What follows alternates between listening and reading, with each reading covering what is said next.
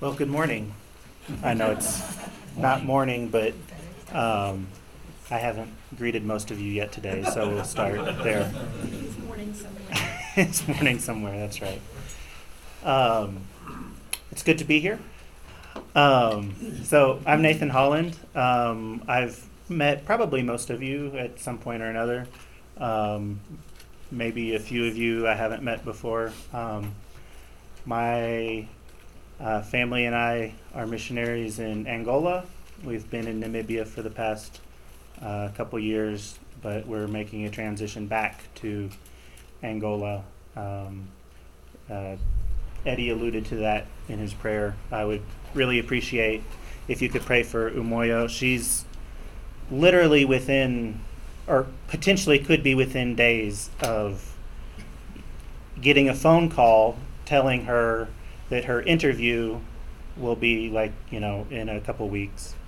Um, and then once she has her interview, they'll do the like, you know, the civics and history test, and and uh, after that she'll be American. Um, she's on the expedited process so that we can get back to Angola. Um, so we're, you know, this time next month she could be American, I, but we just don't know. I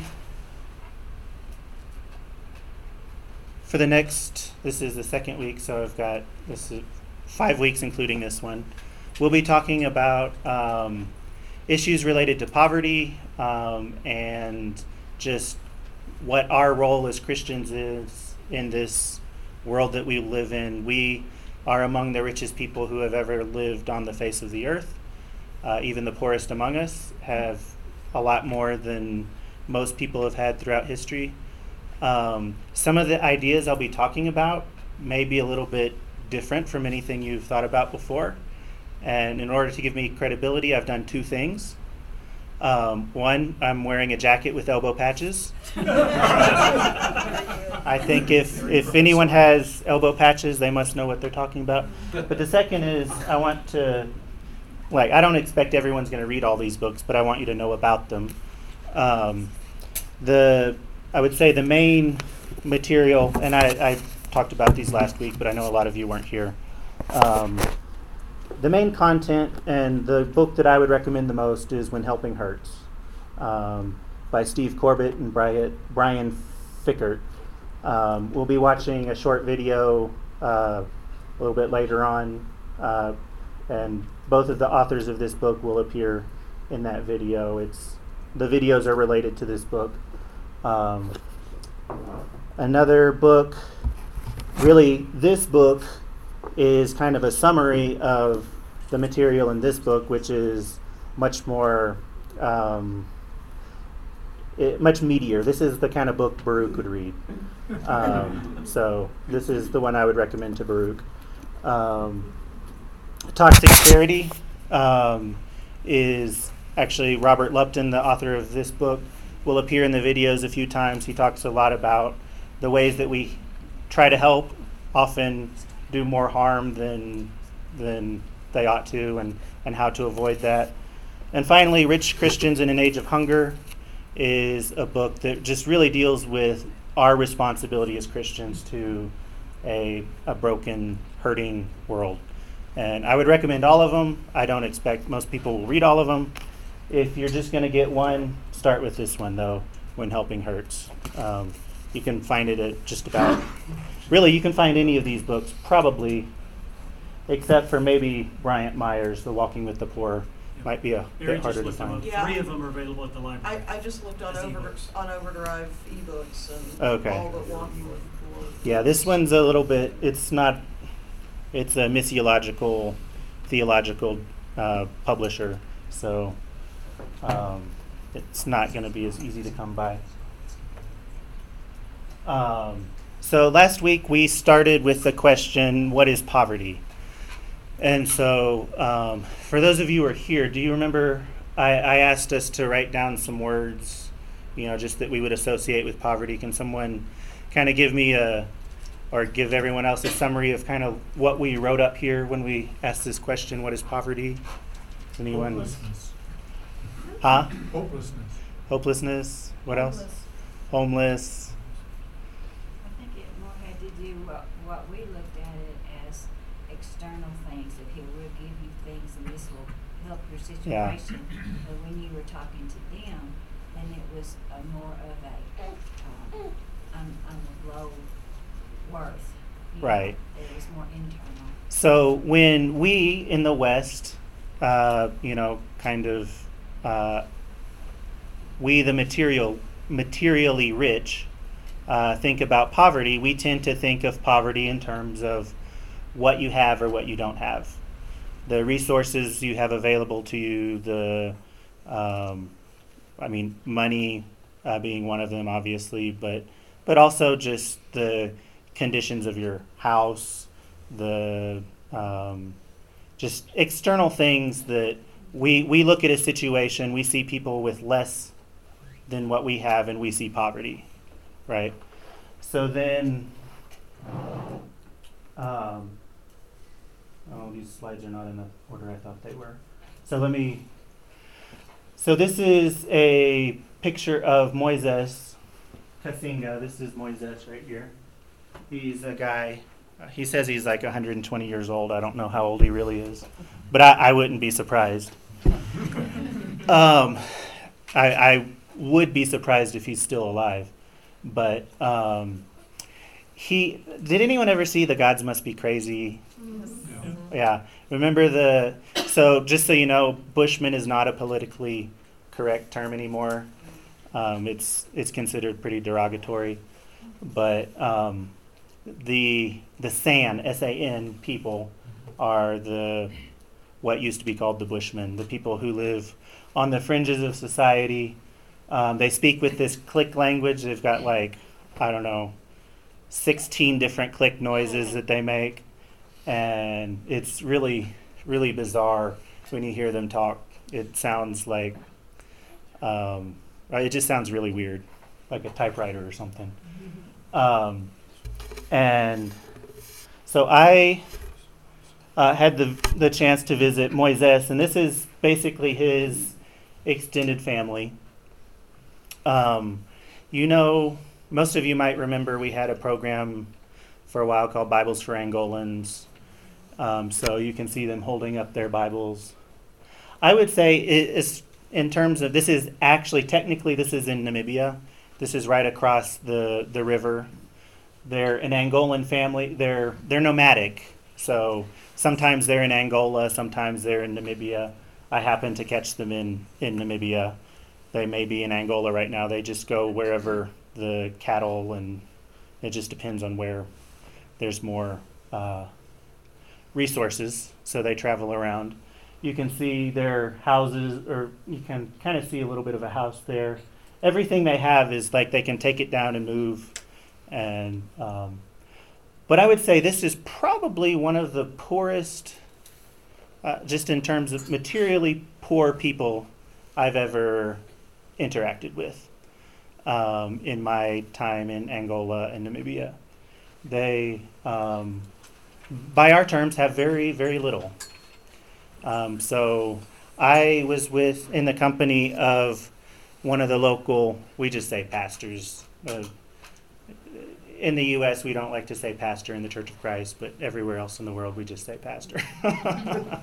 so if that slips out, that's why.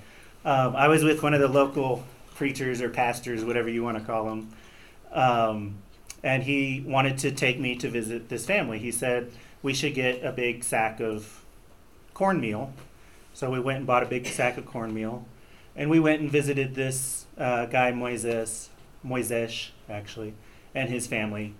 Um, and um, he came up to me, and I had a bit of a conversation with him through translator. He does speak a little bit of Portuguese, but he mostly speaks uh, one of these San languages with all the clicks.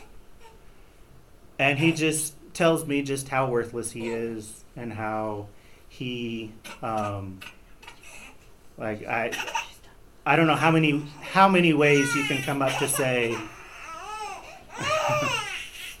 "Hey, Evelyn."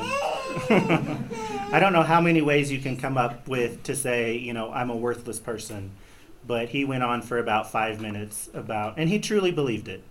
He really believed that he had no value. Um, he and his family have been, you know, just re- literally pushed around from place to place. Um, they they never owned anything other than their goats or you know whatever they might have a little bit of cattle or something. Um, and you know I we had this Bibles for Angolans program. Uh, we gave them some Bibles.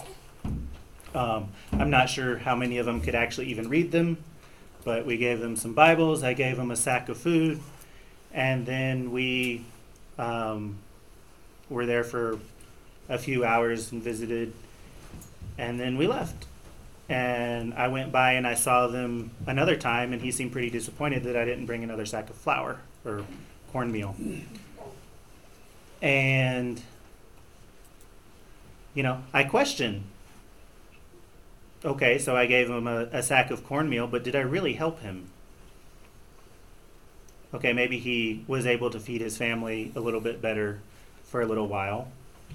But did I address his real problem? What was his real problem, according to last week? His self worth. By giving him that sack of flour, I actually helped to reinforce his his uh, perception that he has no value. I'm the one with value. I'm the one with coming with stuff and things and giving it to him. I'm reinforcing his his false idea that he has little or no value. And um, you know, over the years, I've probably done a lot of that. You know, I, and it's it's not that I want to. You know, I'm not wanting to um, be hurtful in the way that I'm trying to help. You know, obviously, I, I want to help him. I want to help his family, but I don't know. What do you guys think? Uh, Going into that situation, how could I really help him address that underlying need? Relationship. relationship. I was gonna say just dropping in, I don't, you can't really. Yeah, I th- I think my uh, now of course as he's telling me just about how worthless he is and how um, like I I just can't even remember all the ways he said it. Of course, I I said with my mouth, no, that's not true, but my actions kind of undermined what I said by coming in, giving him something, and then leaving, and not maintaining. And granted, getting out to where this guy is. It's not like I can just like stop by anytime. I, I actually have stopped by three times uh, to see Moises and his family, but it's not the sort of thing. It like I had to go way out of my way to do so, which, like you said, that actually helps to just the fact that he knows how much trouble I went to just to come see him because I was passing by probably did a little bit more to helping addressing the, the real root of his problem than giving him a sack of flour of cornmeal.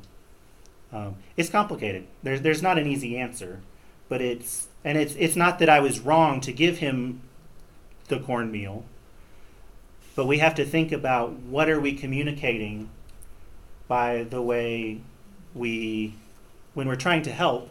Sometimes we're communicating more than what we actually realize. Um, these were uh, just just kind of from last week. Uh, Voices of the Poor was a book published back in uh, 2000 where they interviewed about 60,000 uh, materially poor people in 60 different countries, um, asking them the question, What is poverty? And their answers are very different. They're much more, have to do with this idea of a lack of self worth, a lack of uh, status or importance, um, or the ability to actually have any control of their life or surroundings. Um, so, as we are trying to help the poor, we need to consider some of these things, and that's what we talked about a little bit last week. But you know, so the question last week is what is poverty? So this this week we're going to deal with okay, what what is the not really the answer to the poverty, but how do we address you know when we find ourselves interacting with people in um, material poverty? Did you ever ask him why he felt worthless? Oh, it's I it has to do with so during there there's multiple I, I could talk about it later but yeah i did. And um, but basically just marginalization uh, every, his entire life he and his family have just been pushed around and because that you know the government okay we want this land now you get out you know that sort of thing and just layers and layers and layers of things uh, that contribute to that. Um, so, what is our response to poverty? So, Bryant Myers, uh, a little picture of him there. He was actually one of my professors in graduate school, um, and he, he he made these videos that would just put me to sleep, like you know, because it was like online, you know. So I had to watch these videos. He's he's he's quite knowledgeable, uh, but he just has that voice that just. But he says reconciliation. So reconciliation is the word that he would use when when we're addressing poverty. What poverty is about is reconciliation. We talked about. Well, let me read this. Reconciliation is about restoring relationships, just and right relationships with God, with self, self, with community, with the other and with the environment. So, our friends from the um, When Helping Hurts book have kind of simplified that. They took the other and combined it with just others in general. Um, but basically, you have this model here. You, you've got the person in the middle. every person has inherently has a relationship with God has a relationship with the rest of creation, with the environment, uh, with others, and the relationship with yourself or the perception of yourself, how you view yourself. And all of it really stems from, as Christians, we understand that it all has to do with our understanding, our relationship with God. If, if that's broken, it can very easily affect all the other areas. Um, non uh, believing um, uh, theorists and stuff will say a lot of the same stuff, they just take God out of the equation. But um, Bryant Myers and the guys from When Helping Hurts want to recognize that when these relationships are broken, uh, when your perception of yourself is like Moises, you you don't see your own value, then it's very hard to bring yourself or your family out of poverty. You um, when you have uh, broken relationships with others, with um, creation, with your environment, you live in. Um, you know, people who live in the slums, they can't even um, plant their own food because the soil around them is just so entirely dirty and their water is polluted. They can't drink it. So many things can lead to, but it's all about a broken relationship. Um, and so these guys define it as a bro- broken relationship between God, a broken relationship with God, with self, with others, and with creation.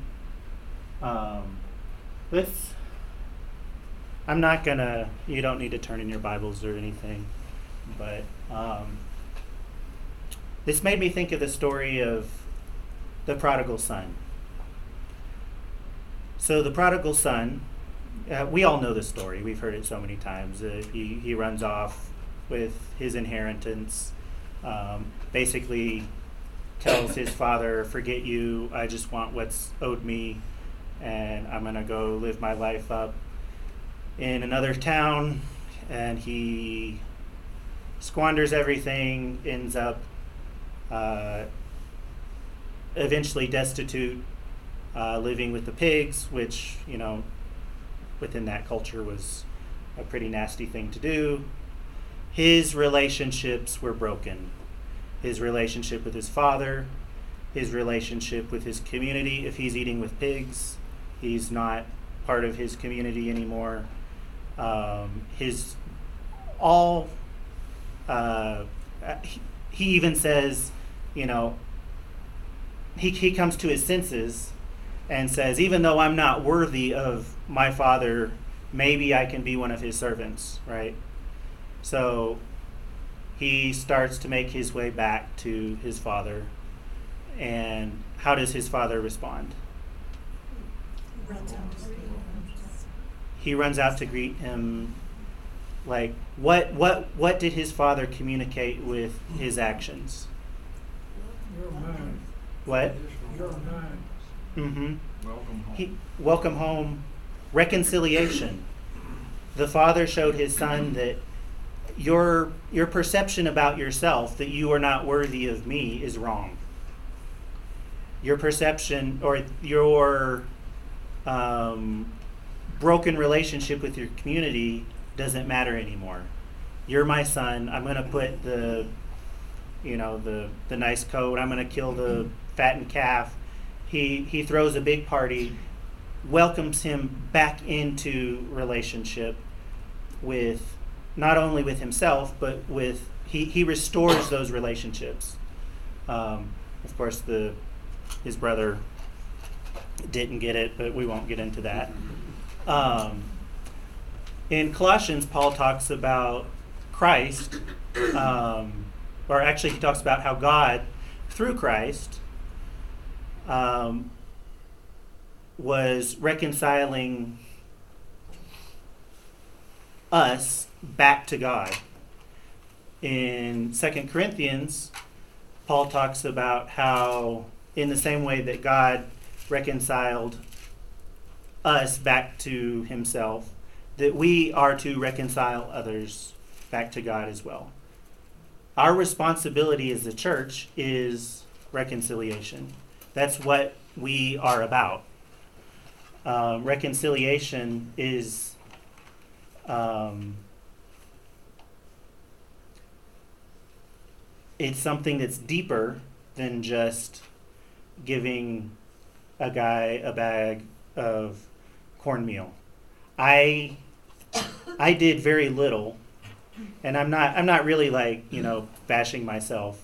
If I lived closer and I could you know actually be among that community more often, I would try to do more to try and help reconcile this guy Moises his understanding of his relationship with God. Um, but what about the community? I mean,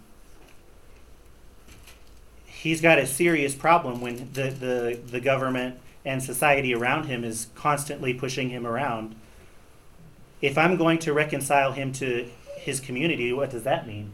Well, that might mean a little bit of, dare I say, political or um, not necessarily political, but you know, some social justice type action, like going and meeting with people and saying, you know, basically being a representative for a person who according to the according to society society is always confirming that Moises and his family have no value.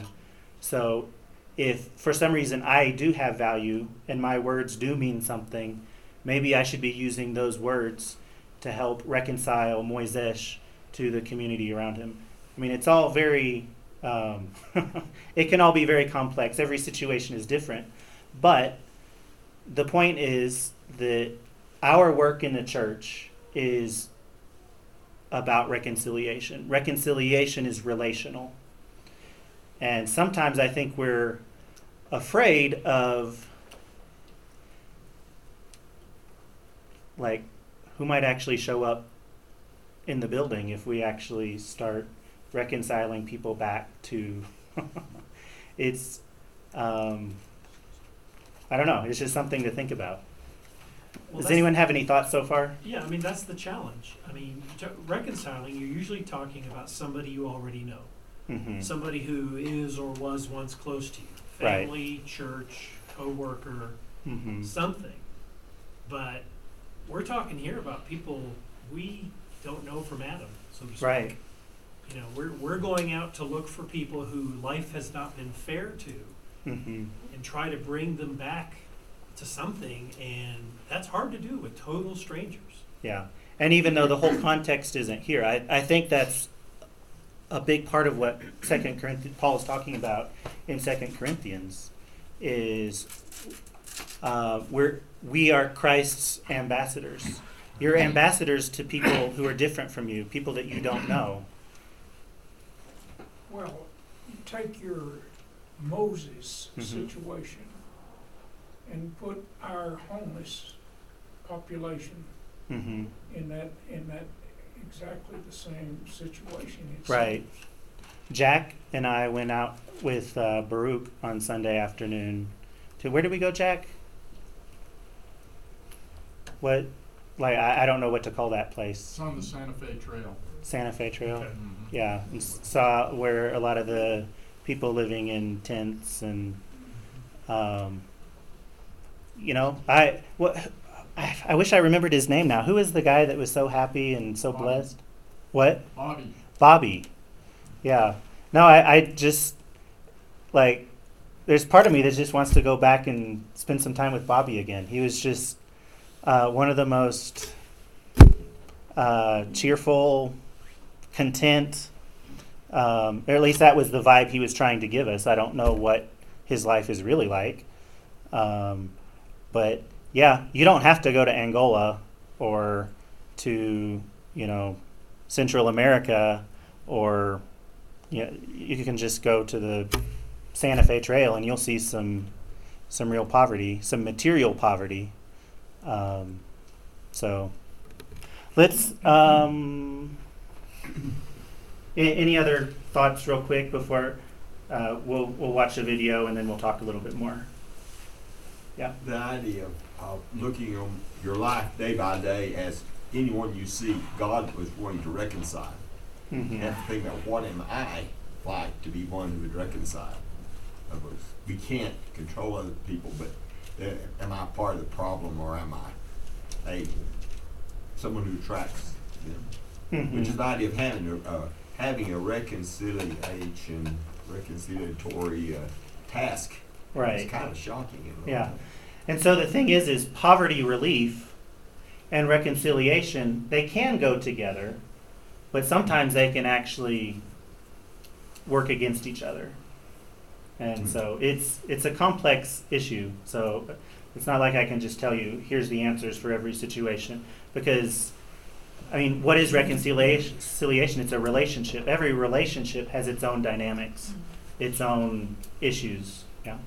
Just recently on Netflix, there is a movie called The Same Same Kind as Different as Me, Yeah. and uh, to me that that was an eye opener for me. That the very thing that you're talking about. In fact, just the fact that you were talking about reconciliation, I just, I all of a sudden I have a different perspective on that movie because Mhm. you saw where a couple. That's exactly what they were all about. Mm-hmm. was not not just not just feeding, but to get into the life of, of each one of them. Mm-hmm. So Yeah. good movie. Yeah, I've I've seen that there, like on Netflix, but I haven't actually watched it. I'll have to check that out. Okay, so we'll watch it. It's about a ten minute um, video here. If I can figure out where my mouse. There we go. When I was in college, I took a class um, and called Christ and Culture, and as part of that, we looked at the issue of how God sees poverty, and we read a book called Rich Christians in an Age of Hunger by Ron Sider. And for just a whole generation of us, that's the book God used to really stir us for God's unmistakable passion for the poor, so that you couldn't say, should I care about the poor or not? That was a given. As a Christian, you have to. Then you just ask the question, how can I best be part of this? How can I best help?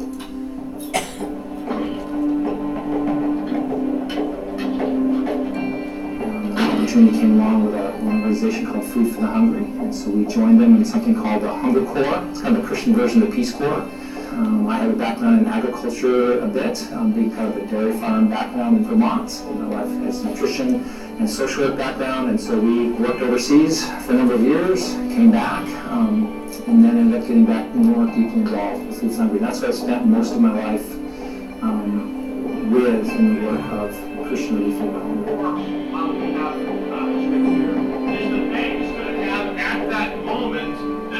makes that deposit, they're going to have liabilities of a thousand dollars, but they're going to have I thought I was on a trajectory to be involved in sort of global policy work. I wanted to work at something called the World Bank, which was set at the end of World War II to affect policy, global economic policy all over the world. But a couple of things happened. Um, I was studying India at the time, and the idea that, that there wasn't a spiritual dimension to people was ridiculous to me because the fact that I was only allowed to think of human beings as material beings and not as spiritual beings made no sense to me and I watched how our church ministered to people who were poor. And they made a similar mistake to economists. So economists were reducing human beings to being material. My church was reducing human beings to being spiritual. Part of my role for many years in Food for the Hungry was the director of training for staff around the world. And, and that just, I had the blessings of having a job that explore kind of what is good Christian community development and how to go about it and how to communicate that to, to our staff. And these ideas kind of bubbled up and kind of got put together. The ideas, the tools, um, they're not Brian and I. They're, they're, they're a larger world of, of people who've worked hard and, and, and labored hard to understand how to really love the poor. I mean, you can't, you can't look at the Word of God and not see God's incredible care for the poor. I guess things just going to keep driving me. God cares, I have to care. It's just a passion that can't be put out. I gave you some examples of people from the majority world of Africa, Asia, and Latin America. I want to introduce you to one more people group. See if you can guess who this people group is that is suffering from broken relationships. This group denies God's existence or acts as though he's irrelevant. This group has a broken relationship with creation. They're not typically lazy, they're actually known for being workaholics. This group is notorious for its self centeredness. They often don't even know the name of the person who's living across the street. This group also has a broken relationship with self. It's not typically a marred self image, it's rather a sense of pride or superiority. Some have called it a God complex, arguing that this people group thinks that they are uniquely anointed by God to bring their superior culture and wisdom to save the rest of the world. Any idea who this people group is? It's us. You see, folks, the way that we are broken bubbles up differently from the way that most materially poor people are broken. Yes, poverty is a set of relationships that don't work. But they don't just not work for the material poor, they don't work for the material rich as well. So when we think about poverty being of the material rich, that's not thinking less than. We often think more of ourselves. We think we can do and solve and fix everything. We tend to think that if we've gotten a little education or if we've got a little money in the bank, society has affirmed that we are somebody. I think the most difficult part is that on both ends, both for the helpers and the ones that need the help, um, we've just been steeped in this society that values and judges people based on what they have um, and what they've accomplished. And so we're always going to def- be fighting, falling back into this def- default mode of um, they need me, they need what I know, they need what I have. Folks, do you understand that to be a workaholic is as much sin as laziness is a sin? But in our culture, there's a reward for being a workaholic. The feedback messages in our culture to the workaholic are well done, do more. Um, in our Western civilization, we're so individualistic. We think so much about self and self realization and self success. And we're just pushed to become all we can be. And it becomes a consuming passion.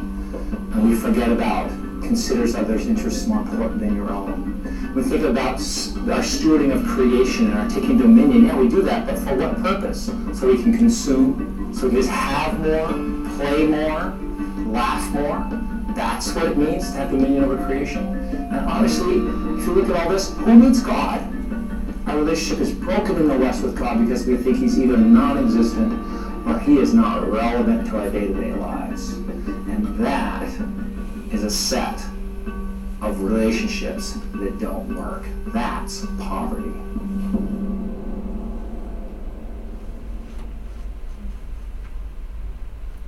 What I've here is put these four relationships together, and then the ways that the materially poor tend to experience those broken relationships are on the top, and the ways that we tend to experience those broken relationships are on the bottom. We're all fundamentally broken. But I want to point your attention right now to this particular relationship, one's relationship with themselves. Because the way that we are broken and the way that the materially poor are broken is a bad mix. Because when people have a sense of pride, when people have a sense of superiority, interact with people who have a sense of shame and inferiority, the way that we speak to them, the way that we treat them, the things that we do, yes, in the process of trying to help them, confirm in them that in fact they are inferior, confirm in them that in fact they can't do anything, confirm in them the shame they're already feeling.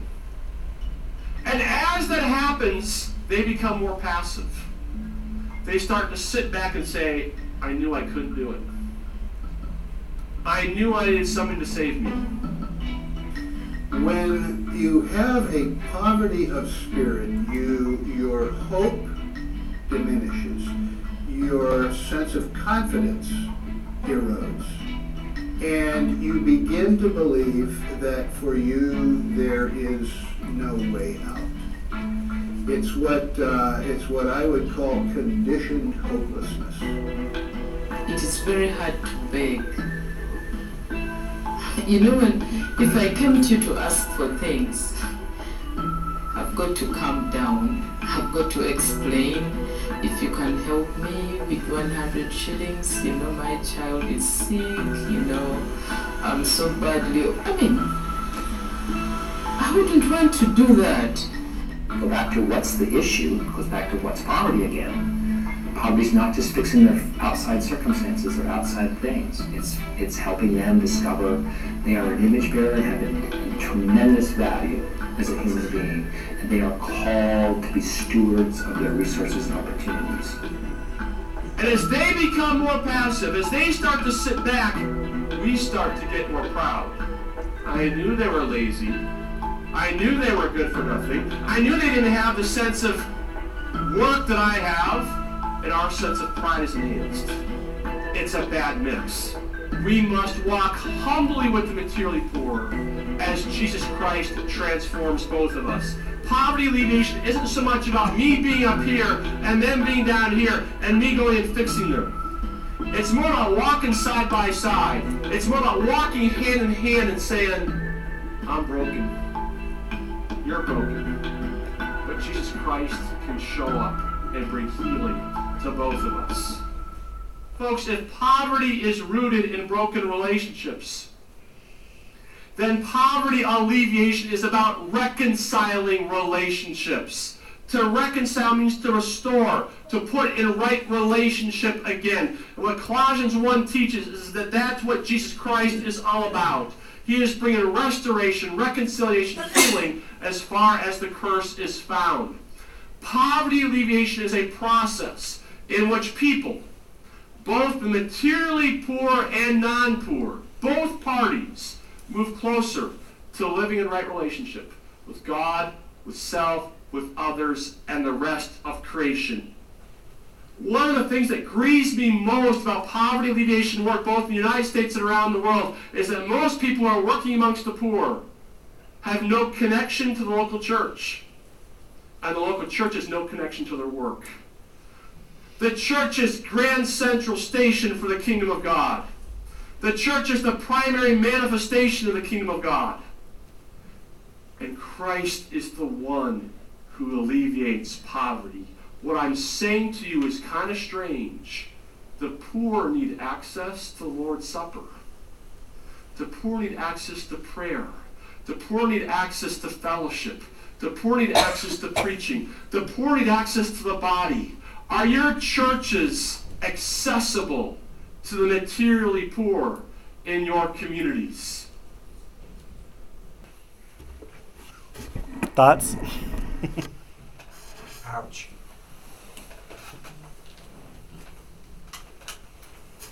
But it is interesting that uh, on at least two occasions, we found that Jesus fed four and five thousand. Mm-hmm.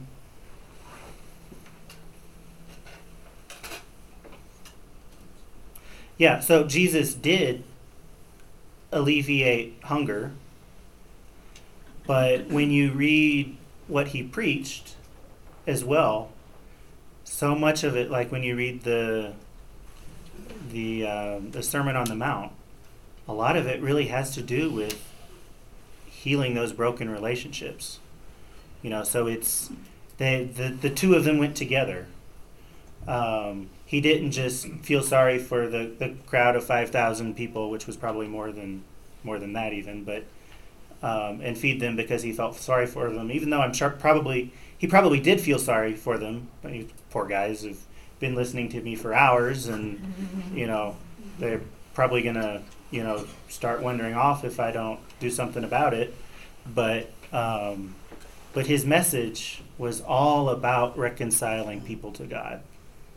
The two go together, He did, he, he didn't feed them because they were poor right? in, in material things. He fed them because they were there to hear and learn how to be better in spirit. Yeah. So And Jesus could have done a lot of stuff that he didn't do. In fact, a lot of times he was running away from the crowds because they wanted healing. They wanted and he he had to escape. And um, so, you know, obviously this doesn't mean that we just um, forget, you know, we, we just focus on the what uh, Brian Fikkert, the guy talking there, was talking about the, you know, economists see people only materially, but then the church often we only see them spiritually. Like both have got to be have got to go together. Um, I want to look at uh, one of the things he talked about in. Uh, he had the like the eight little bubble things, you know, with the the poverty of self, the God complexes that we we tend to have, and then the um, the feelings of in, inferiority. So, if you put this into this like you know formula uh, sort of thing, what what do you think about that?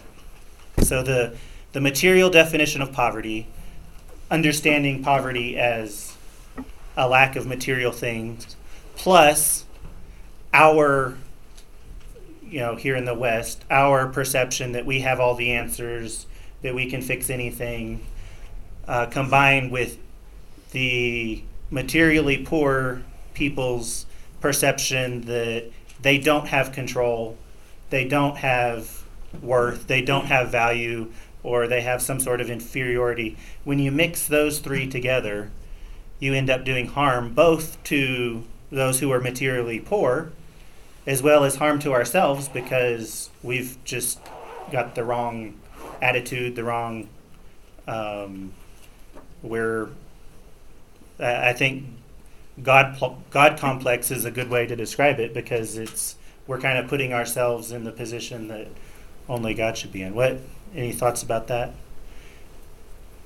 Well, I think it is like relationship because I can remember when I was in college, our, our church Bible chair decided to take turkeys to a bunch of places where people were in poverty.